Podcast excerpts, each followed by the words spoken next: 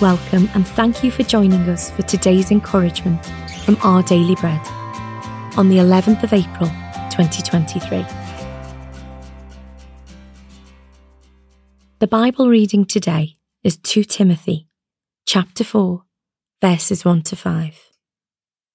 In the presence of God and of Christ Jesus, who will judge the living and the dead, and in view of his appearing and his kingdom, I give you this charge. Preach the word, be prepared in season and out of season. Correct, rebuke, and encourage with great patience and careful instruction. For the time will come when people will not put up with sound doctrine. Instead, to suit their own desires, they will gather round them great number of teachers to say what their itching ears want to hear. They will turn their ears away from the truth and turn aside to myths.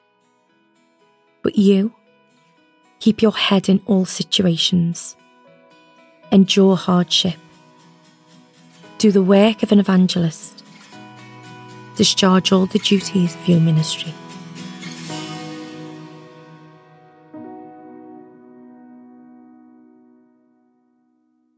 Today's article, titled Seize the Opportunity, was written by Poh Fan Chia. While waiting to begin university, 20 year old Xin Yi decided to commit three months of her break to serving in a youth mission organisation. It seemed like an odd time to do this, given the COVID 19 restrictions that prevented face to face meetings. But Xin Yi soon found a way.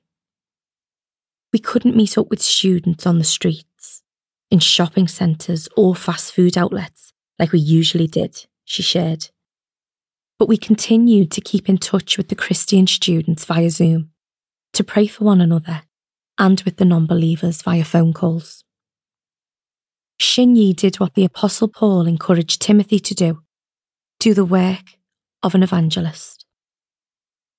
Paul warned that people would find teachers who would tell them what they wanted to hear and not what they needed to hear.